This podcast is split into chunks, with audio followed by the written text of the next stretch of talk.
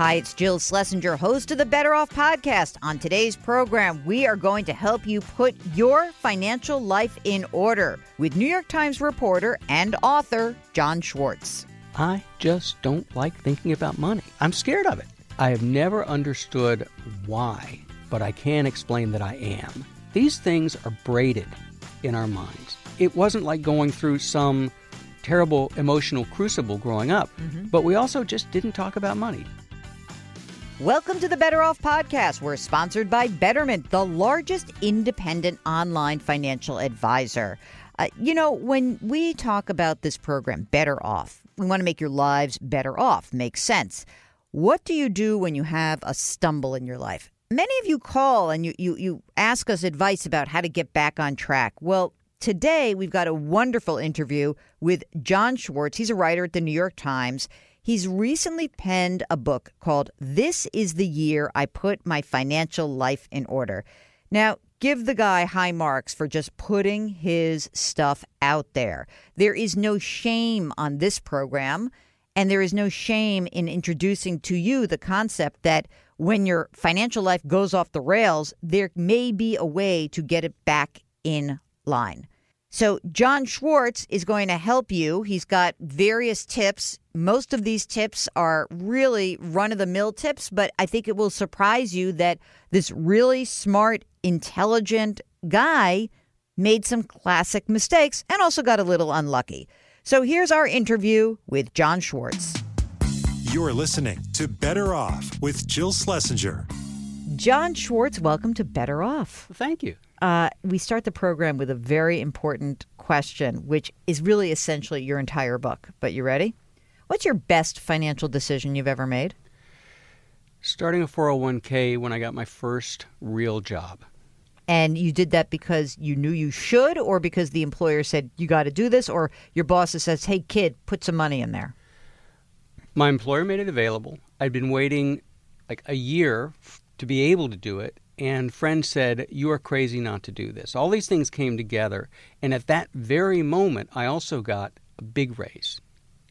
And so all of a sudden, I had a raise so that, that the money could go away and I wouldn't notice. That's Those three things together, maybe four now, uh, made it possible to start it with 10% of my income. I didn't have to work up incrementally, do the ratchet, any of that.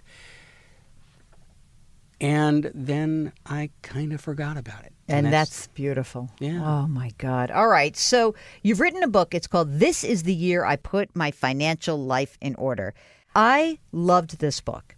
And I loved it because it is raw, it is emotional, it is honest, and I think it must have been incredibly difficult to write. So, talk to me about why you felt like you had to put this down on paper. You wrote an initial article about how you were essentially a financial F up.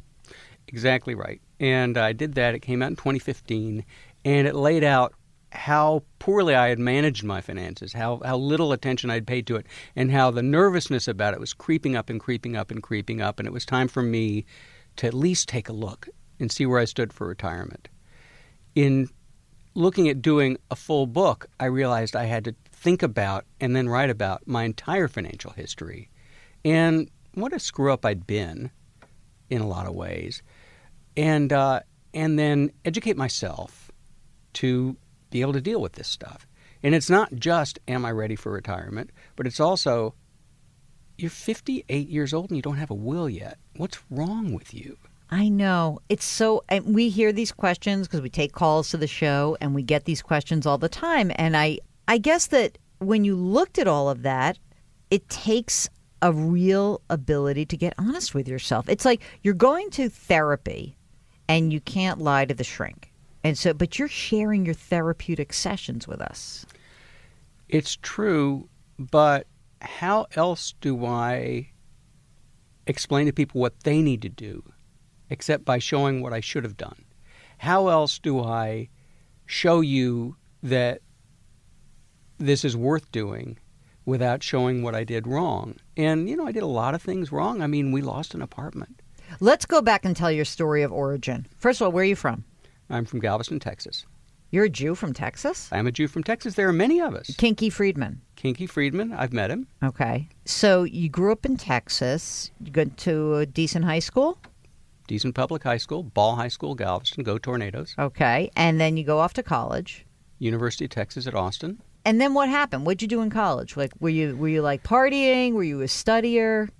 I was um, a pretty good student, you know, graduated with honors and all that stuff, but but I just fell into the the social life there. I loved it. I got to be editor of the school newspaper. Oh. Um, I went to law school there, basically for lack of a plan. You know, I finished I finished my undergraduate.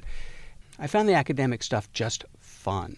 When I graduated at the end of four years, I went back for another year to take classes that I hadn't been able to take because I was afraid of them. So that extra year, you know, that, that year of going back in, Mm-hmm. was just really important for me. And then I went on to law school. So wait a second. Did you tell me about the cost of college for an in-state kid who gets into UT Austin? This is why I could do all this. University of Texas at Austin in the 1970s, back when we rode our dinosaurs to class, cost less than $200 a semester. Less than $200 a semester. When I got into law school, my books cost more than my tuition. Oh my God. So you go to law school and you graduate, and what do you do? And you don't have any debt. Well, you don't have any debt when you graduate, I have, right? I have no debt. And my second year of law school, I've become editor of the Daily Texan, the student newspaper at the University of Texas. And my mornings and early afternoons are spent at the law school, hanging out with people who are going to be lawyers. And then in the afternoon and evening, into way late at night, I'm hanging out at the Daily Texan and I'm trying to write my editorials, and we're dealing with all the craziness of student journalism. And I have this bifurcated life. It becomes pretty clear to me that not only am I having more fun at night than I am in the morning, but that I'm more like the people I'm with at night than I am with the people in the morning. There's nothing wrong with lawyers. Two of my brothers and my father, you know, they're all lawyers. I love lawyers. But it sort of dawned on me that I might not be a very good lawyer, and I could be a pretty good journalist. And uh, and so I've got this thing weighing in the balance. And I go to Jean, who is my girlfriend from the week before. Well, I met her the week before classes started in freshman year, and now we've been together like six years, seven years, and we're planning to get married. And I said, look, I'd really like to try being a reporter. I'd like to try being a journalist for a while. I don't know if it's going to work, but would you mind if we did this? You know, let's give it a couple of years. If, at the end of five years, if I've got a real job and a dental plan, then I'd like to stick with it. And if not, then I'll still have the bar card. And, you know, I can do divorces or whatever it is I'm capable of doing as a lawyer. And she said, Are we going to move? Because she was ready to leave Austin by then. We'd been there a lot of years. Mm-hmm. And she was interested in going to New York, and I was interested in going to New York. And so we came to an agreement. And we could do it because there was no debt. Right. We could do it because you could just take a shot. So you go to New York, and what's your first job? I got a job at Newsweek. All right. Let's talk about like how the financial situation starts to evolve. What is what is the original sin in your mind of what happened in your financial life? So you you obviously used a 401k, so you did that. What happened that ca- that kind of derailed a lot of your efforts in those earlier years? Besides living in New York, which I don't know if you know this, it's an expensive place. I've heard. Yeah, it I've can heard. be. Yeah. Um, but aside from that, because lots of people live in New York and do well, uh, we decided that we needed to get an apartment. We needed to buy. And all I knew was you can't go wrong in real estate. And so I looked around and we looked at a lot of places and we bought an enormous apartment in Washington Heights. Which was by the way very edgy for you to do at that time. What year is that?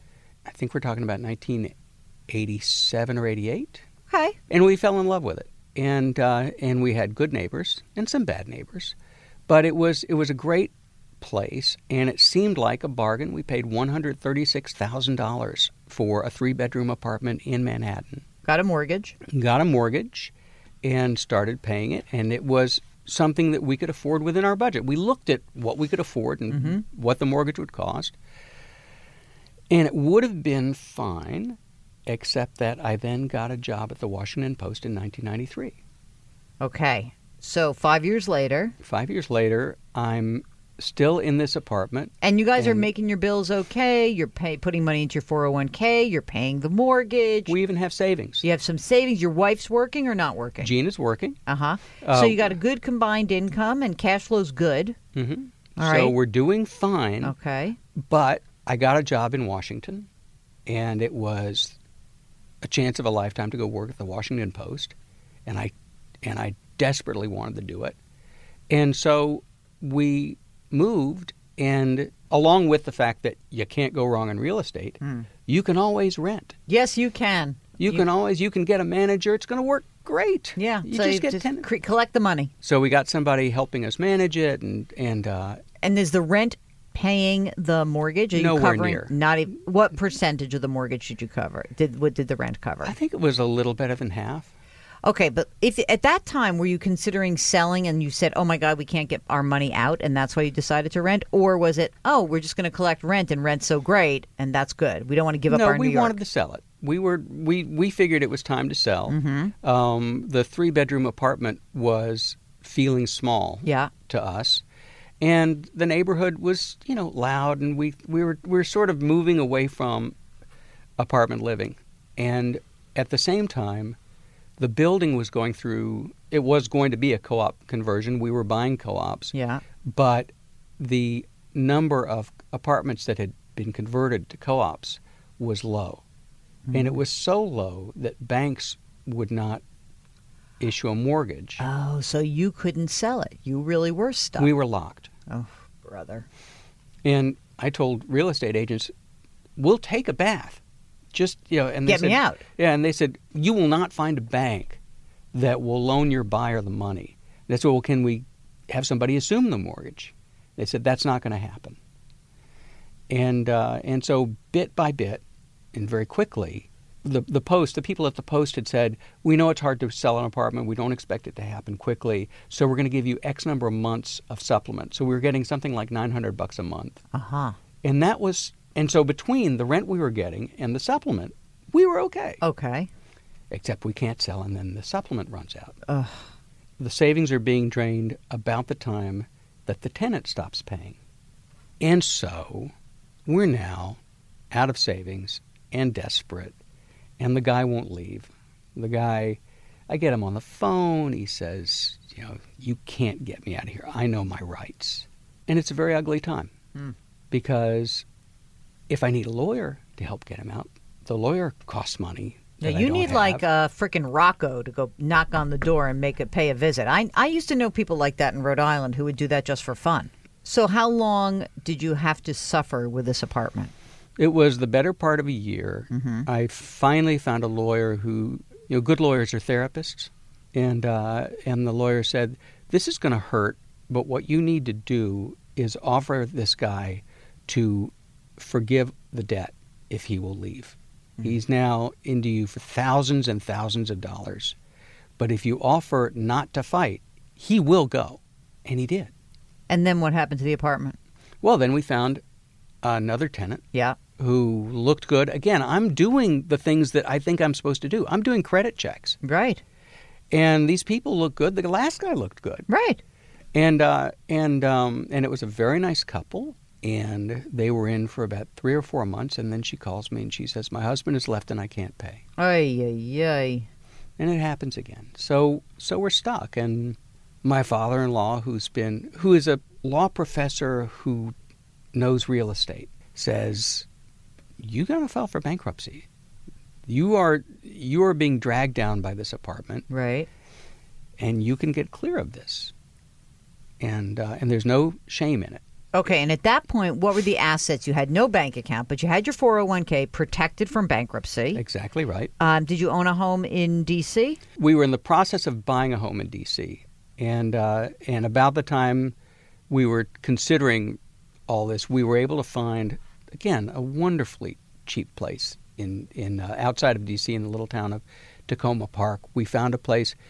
you know, again, we we tend to take distressed properties, the places that people don't like, Mhm. and we tend to fall in love with them.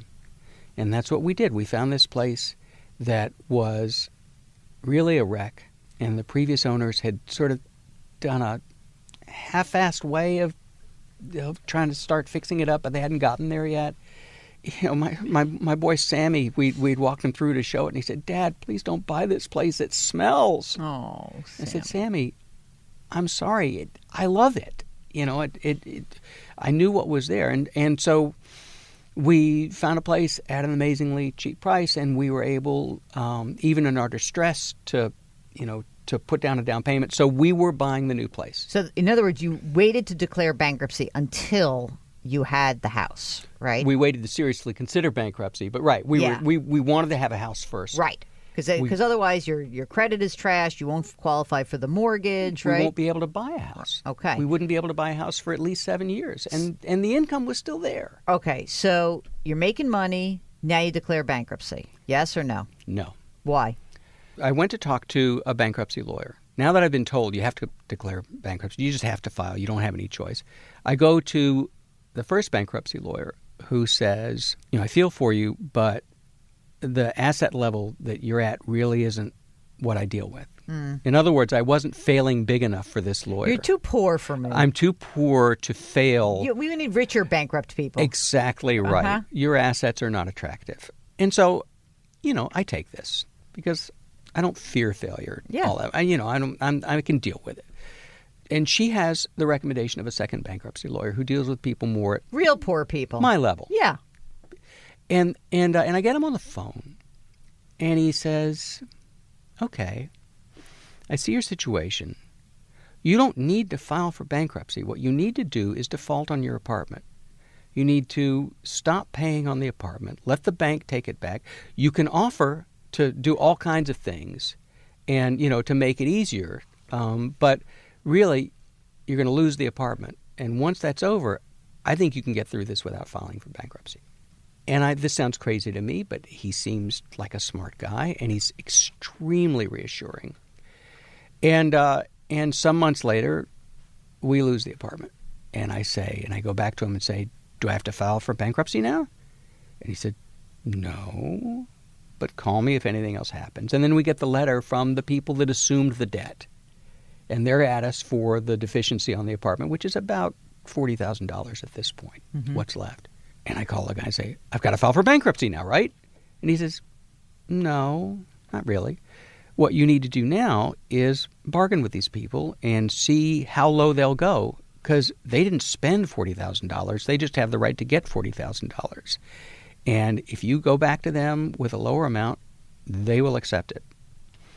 And again, I start come back with a number, they come back with a number, and I don't remember whether it's 10,000 or 12,000, but in there we've got a deal. And how'd you get the ten or twelve grand? My parents loaned it to me. All right, good. I love parents it's a great do that. it's it's a great thing and they helped us out and we paid them back, but Mm-hmm. it was it was an emergency and they wanted the help. Okay, so at that point, let's push this story ahead because I'm I you're like that's an unlucky situation. It's an unlucky situation. That's not the worst financial screw up in the world. I mean, you. I mean, if this thing didn't have that weird co-op issue, you would have sold it. Even if you lost the ten or twelve grand originally, you could have absorbed it and moved on. So you got unlucky. And what happened after that? Now you're in D.C. You got your fixer-upper house. Um, we've got uh, credit card debt that How come? well, when you lose a boiler, you can't really say, "Gee, we'll fix that when we get to it." Yeah, yeah, yeah. And so, you know, so those thousands of dollars go on the card. But also, guess what? The kids need orthodontia. And the expenses of life pile up. Mm-hmm. And it's not like we're taking crazy vacations. We've never taken big vacations. Life hits you, and I've got a paycheck coming in. Jean has stopped working mm-hmm. Because um, the three kids need a lot of managing. And so now we're on one income and uh, and it's just tight. Yeah. And and so the credit card debt is mounting, which means that that you're paying interest on top of everything else. But you're still contributing to your 401k at the post. Right, because once I get to the new job, Um, for one thing, I'm still with the Washington Post Company, and so it's the same deal, and I keep it at 10%, and I don't mess with it. I did dip into the 401k to pay the down payment on the new house. So you took a loan. I took a loan out of the 401k. Okay. But beyond that, I just you know continued to put that 10% away. This is Better Off with Jill Schlesinger. We'll get back to our interview with New York Times reporter and author John Schwartz. Well, well, it's about uh, bewitching time for your taxes. You know, if you haven't done them by now, you're just a little bit of an adrenaline junkie. You like to wait till the last minute. And maybe as you complete your taxes this year, you find that you got hammered in your investment accounts because you keep trading like a knucklehead. And maybe you find that you're invested in mutual funds that are distributing massive capital gains. Tax time is a perfect time to look at the tax efficiency of your investing. And our sponsor, Betterment, encourages you to do that. In fact, Betterment has tax saving strategies to help increase your after tax returns. Everything Betterment does is designed to lower your taxes and increase your returns. They don't get commissions for recommending funds, they don't have funds of their own. That means that Betterment does what they believe is right for you. Go check out Betterment at betterment.com slash better off. Betterment, rethink what your money can do. And now back to our interview with John Schwartz. So, what's the tipping point in this next phase where the credit card debt becomes more than you can bear? Are you spooked? Are you emo- are you not sleeping at night? What's happening for you emotionally with this? I just don't have any money. I get the paycheck.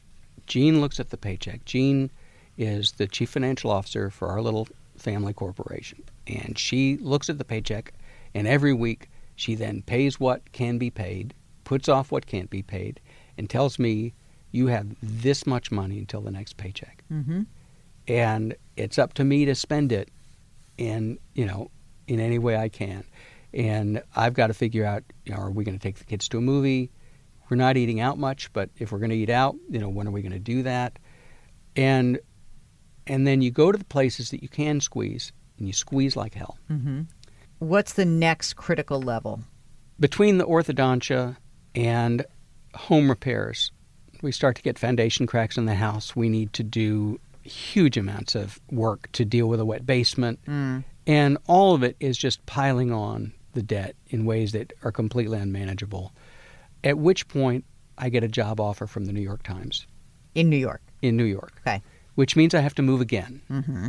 But this time, I'm in a house that we actually might be able to sell. Uh, we're able to sell it for nearly double what we paid for it. Ah, credit card debt be gone. We wipe out the credit card debt. We pay off the orthodontist. We, you know, all the Put a few shekels in the bank. we have a little something in the bank. I go. We move to New York. We find a house. I buy a car with cash. You're It's- living large. It, it's fabulous. so you move to the suburbs and we move to the suburbs. because you said got to have public school, good public school, blah blah blah. Exactly right. Uh-huh. And uh, and we find the town of Millburn, New Jersey, which Mm-hmm. is lovely. And uh, the only problem is that all the, all the houses are too expensive. And uh, and we deal with a relocation specialist company, which leads us to a very good realtor in who knows this town of Millburn and uh, Maplewood and the sort of New Jersey towns.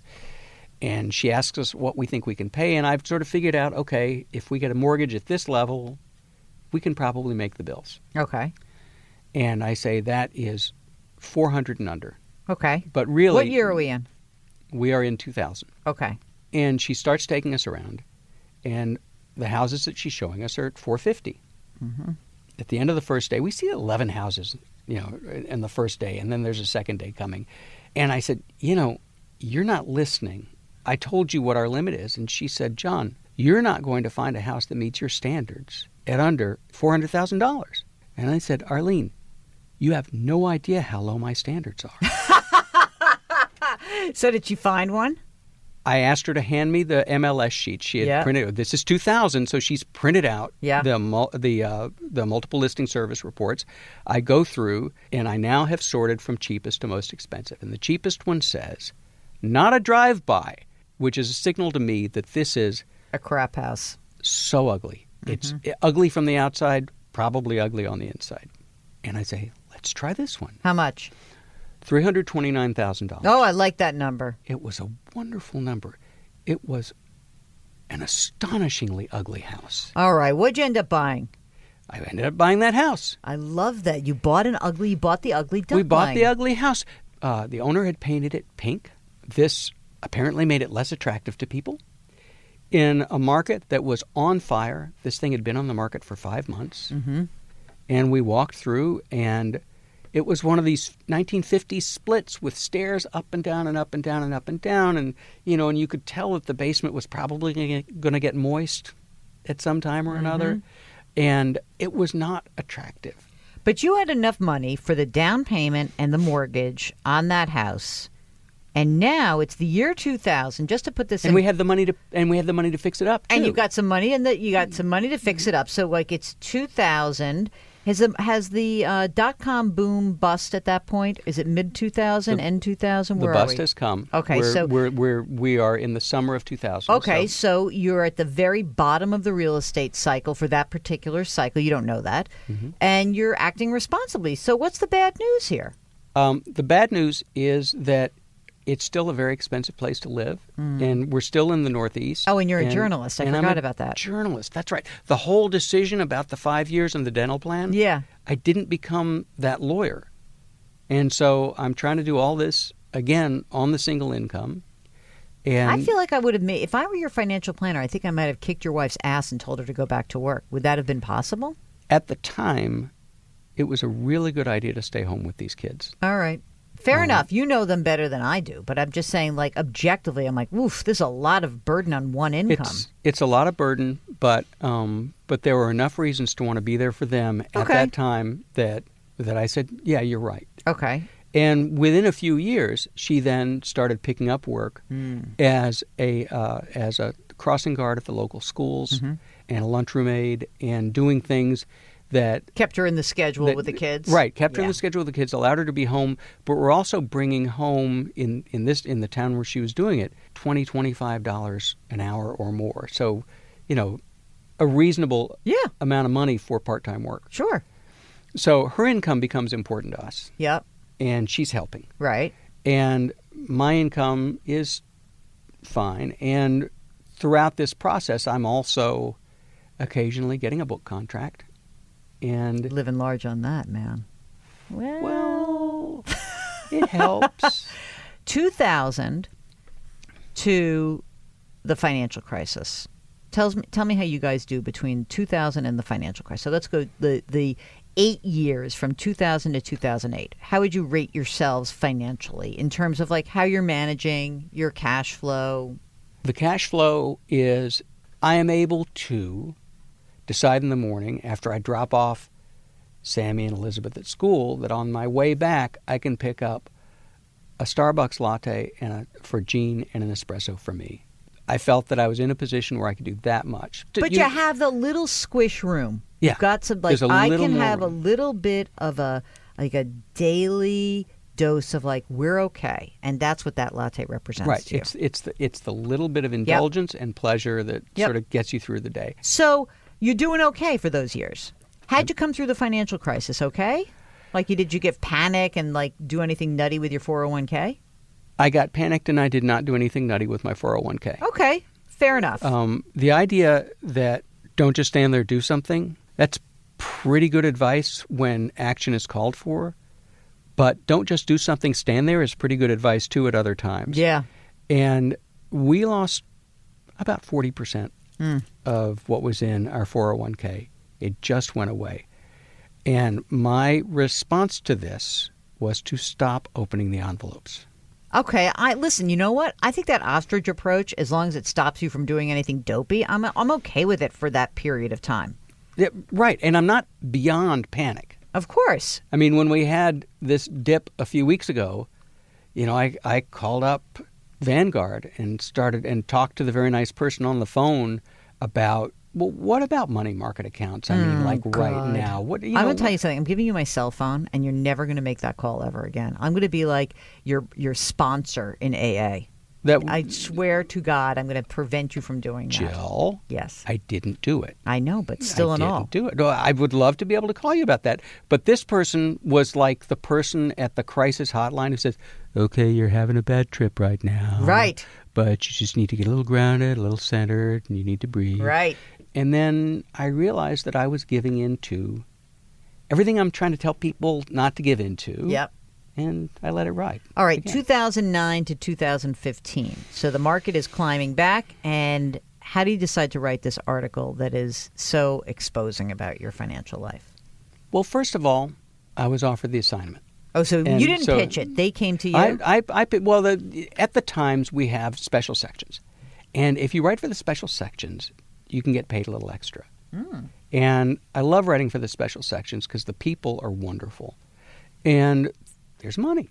And so, I had been thinking, I really got to think about this. I really got to deal with some of these issues, and the retirement special section was coming up, and you know, the editor comes to me and says, Would you like to do something? And I said, I need to look at this stuff. Will you give me the excuse to actually do this? Because even though I'm scared and lazy, if I'm going to get paid to do something, I'm going to do it. right. You know that, like under deadline, you're going to do it. Yeah, with a deadline, with a paycheck involved, with an editor who I will disappoint if I don't do it, mm. then I'm going to go. And so in doing it, I realized that a certain amount of honesty was required. And I write first person pieces for the paper. Mm-hmm. I mean, I do I do a lot of straight reporting. I write about climate change for the paper. I've written about infrastructure and law and all sorts of things. But when I write about personal finance, I often do first person pieces because I try to make them funny. Mm-hmm. And I've been doing a quarterly piece for the mutual funds section that is funny or tries to be funny. And so this to me was was in that vein mm-hmm. that I would try to go through the process of figuring out where I stood for retirement and explain why I was so late in coming to this. And to do that honestly, you've got to admit that you're kind of being an idiot. So when you when you think about this process, talk about some of the emotions. I mean, you say, you know, I had to be honest. You open the book with I'm an idiot. Talk about the emotions behind this. What is it that you think prevented you from really grabbing hold of this earlier? I mean, again, I feel like that first part of the, your life, which was this crazy apartment fiasco, is a one-off. But what was it in your emotional body that prevented you from grabbing hold of this after that? I just don't like thinking about money. Why? My money. I'm scared of it. What are you scared about? Let's talk about that. I'm interested. I have never understood why, but I can explain that I am. Okay. You know, Yeah, I got that. You know, uh, these things are braided in our minds. Look, my folks were terrific, and my dad took care of us, and my mother loved us, and so it wasn't it, it wasn't like going through some terrible emotional crucible growing up. Mm-hmm. But we also just didn't talk about money. How are your siblings same ish around money? Do they have different money issues than you? I think they're smarter about money than I am. Again, Uh, the journalism thing. The- I, I chose journalism. the two brothers who are lawyers are Yeah. doing very well. Yeah. The younger brother, who's an ophthalmologist, is doing very, very, very, very well. Hmm. And he's very conscious of money stuff. I mean, he's really good with it, and Mm-hmm. and uh, and has been smart on these issues his whole life. Well, what is the besides picking up the book and reading this is the year I put my financial life in order. What is the message that you want? I mean, this book has a ton of stuff in there. There's real usable financial planning tips, tools, advice with humor. What is it that you want? What's your message? The first message is that if you've never wanted to read a financial book because, like me, you're scared of money, you don't like thinking about money, you hate thinking about money, maybe this is a book you could read because I've sweetened it a little bit. I mean, I've tried to be funny and I've tried to be not the ultra competent financial maven who usually writes these books, but somebody who screwed up again and again. Mm-hmm. And I would want that person to read the book and, first of all, get something out of it in terms of, wait, I can do these things. I can get a hold of this. I can figure out where I stand.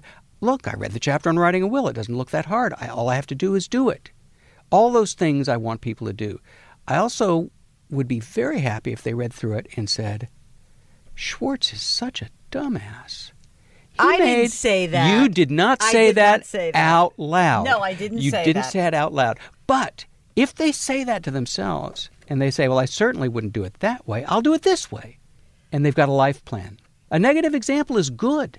It can be, but I think that from my point of view, and as someone who is a CFP and talks about this stuff, I think that your candor is what is really going to is going to break through. I think that when people hear that here's a smart dude who says he's an idiot, and we all have we're idiotic about certain things. You know, I can't say that I've made the greatest choices in relationships. Let me just be honest, right? Okay. And uh, you found your college sweetheart, and you've lasted all these years, decades later. You're you hit the jackpot, right?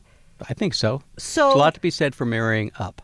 yeah, right. Um, but I think what's interesting is that, you know, we have a great expectations of ourselves in this particular area, and we don't do a great job of talking about it. So I, I what I really loved about it is that you're talking about it and you're you're being so open. And I think that if you're listening out there and you're saying to yourself, you know, I like this man. This man is like me.